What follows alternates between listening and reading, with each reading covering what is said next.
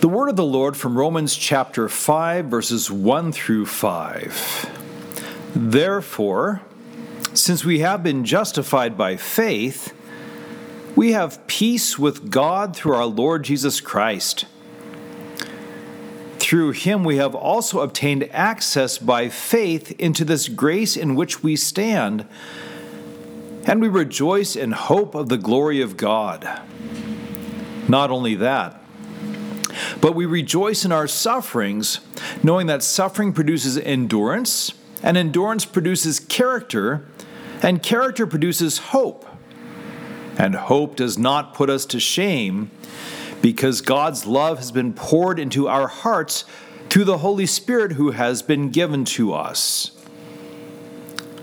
This is the word of the Lord. Thanks be to God. Grace to you and peace from God our Father and the Lord Jesus Christ. Amen. I had a colleague who once said, All Jesus is good for is the forgiveness of sins. If that sounds provocative, I think he meant it to be. It's provocative because it makes Jesus sound like a pretty limited Savior whose influence is helpful every now and then on a Sunday morning. In other words, for relief from your sins, see Jesus. For all the other garbage in the world, you've got to find some other help. After all, if all Jesus is good for is the forgiveness of sins, then what help is he going to be in a world full of cultural decay, broken relationships, lost children, chronic illnesses, mental and physical both, poverty and grief? This is no small question, and churches have not always dealt with it well. Many have answered by insisting on turning from the gospel to social gospel in which they dismiss forgiveness as unimportant and make Christianity all and only about helping the poor and downtrodden. Others have said that Jesus is good for love rather than forgiveness, which sounds good until you realize that they see no need for forgiveness because they deny the problem of sin. We'll apply this more to a congregation in total next week, but for now we want to put the focus on something else. There will be times when the gospel seems foolish to any Christian. There will be times when the gospel seems foolish to you. It might seem foolish to you when you're looking at the world and wondering how to help your kids navigate a hostile culture and still turn out okay. And simple actions like family devotions or learning the small catechism look like holding off a tsunami with an index card might seem foolish to you in the middle of a chronic illness or long term grief, where you find yourself thinking, What good is it to be forgiven if I'm still always sick or still always sad? It might seem foolish if you're sitting in an ER waiting room waiting for news of a loved one inside, where the good news you want is that the damage done from the stroke isn't that extensive and everything is going to be all right. For what it's worth, pastors are tempted to see the gospel as foolish when they're sitting with you in the waiting room, and they're tempted to wish for other words, magic words, instead of God's word of grace and life. Back to the question then if all Jesus is good for is the forgiveness of sins, then what good is he for everything else? Perhaps St. Paul will help us out with our epistle. He says that we rejoice in our sufferings, knowing that suffering produces endurance, and endurance produces character, and character produces hope, and hope does not put us to shame. That's something, anyways. Suffering does some good. It can produce endurance and character and hope. Just like a good workout strengthens the body, so adversity strengthens virtue and self discipline. That's good, but it's not especially Christian. Reminds me of hanging out at the CrossFit gym, learning the morning's workout, and hearing fellow participants grimly say, Whatever doesn't kill you makes you stronger. That might be good for fitness, or not. There's a reason we don't do CrossFit anymore. Might be good for fitness, but it's terrible theology. I skipped over the first part of what St. Paul says in Romans 5 because that's what the old Adam usually does. It ignores the gospel and then tries to make sense of Scripture anyway. Our reading begins with these words Therefore, since we have been justified by faith, we have peace with God through our Lord Jesus Christ. Through him we have also obtained access by faith into this grace in which we stand, and we rejoice in the hope of the glory of God. There you go. There's good news. You've been justified by faith. You have peace with God and you have access to God. All of this is through Jesus Christ because he's been crucified for your sins and raised for your justification. All of this is through Jesus Christ because he's good for the forgiveness of sins. See, whenever you encounter some sort of suffering and the gospel might seem foolish to you, the first thing your old Adam wants you thinking is, What have I done to deserve this? Why is God out to get me? From there, it wants to push you to one of two conclusions. Either God is out to get you because you're too horrible to be forgiven, or else God is out to get you because he's just angry, unforgiving by nature. Either way, your old sinful nature's default position is that God is out to get you. But God is not out to get you because you've been justified by faith. If you are justified, it means that God can't be out to get you because he has nothing to get you for. He has declared you not guilty of sin. And why? Because rather than get you for your sin, he got his son onto a cross instead. He poured out his wrath for your sin on Jesus, and Jesus willingly endured it so that you might be forgiven.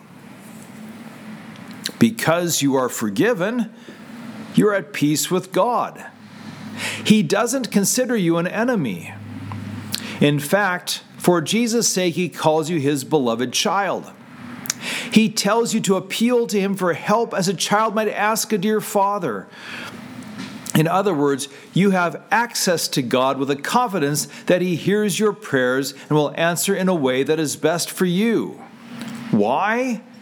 Again, because you are forgiven. And why are you forgiven? Because Jesus died in your place on the cross. That's the gospel.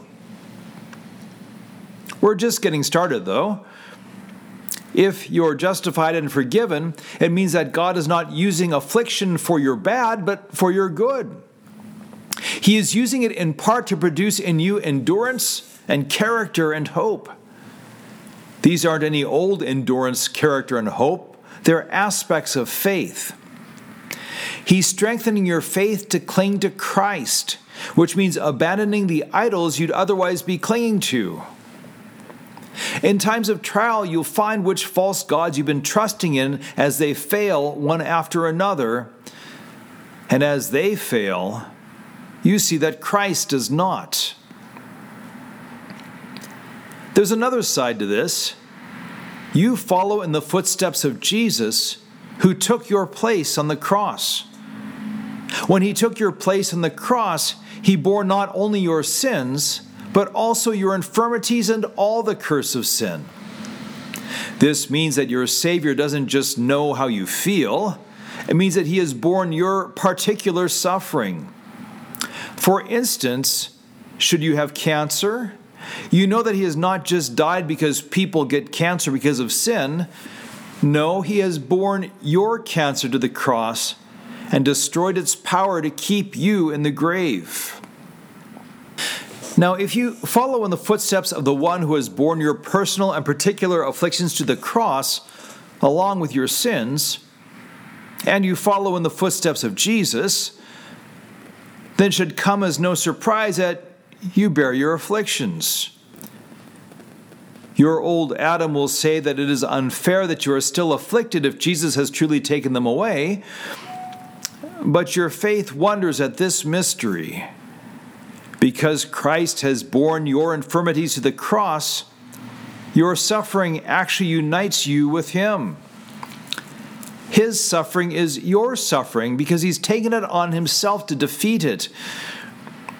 Your death is His death because He has died in your place. And so His death is your death so that you might not die eternally. Thus, His resurrection is your resurrection. Now, why is all of this true? because you're forgiven for your sins. One more wonder to ponder. In Mark chapter 2, we hear the story of Jesus healing the paralytic. Jesus is teaching in a house, and some friends of the paralyzed man open the roof and lower him down on his bed in front of the Savior. In front of the packed crowd, Jesus says to the paralytic, Son, your sins are forgiven. And that will strike some as foolish, as a useless thing for Jesus to say, because the man is still paralyzed. But what happens next? Jesus heals the man, tells him to rise, to pick up his bed, and to go home. Quite clearly, the Son of God is not out to get this man for his sin. He forgives him, and forgiving him, he then restores him to what he is supposed to be. In this healing, you see the Lord delivering a man from suffering. And in that miracle, you have a foretaste of the last day, the day of ultimate healing when he delivers you from all affliction, from death, and says, Rise, come out of your grave. No need to go home because you are home. Why will this deliverance come? because Christ died and rose again to say, My child, your sins are forgiven. There will be times when beaten up or beaten down, the gospel will seem foolish. How does the forgiveness of sins help you remotely when facing the troubles of this world? It's absolutely key. Because you are forgiven, you are certain that God is not out to get you. Because you are forgiven, you're certain that God is using even your sufferings for your benefit, including delivering you from false gods and joining you to Christ who has borne your sufferings away. He promises his help against the assaults of the world. He promises that afflictions don't win, but that he will raise you up to eternal life. Why? Because you're forgiven because Jesus died on the cross and rose again. So, if all Jesus is good for is the forgiveness of sins, then he is good for everything. Everything good for you. In the name of the Father, and of the Son, and of the Holy Spirit. Amen.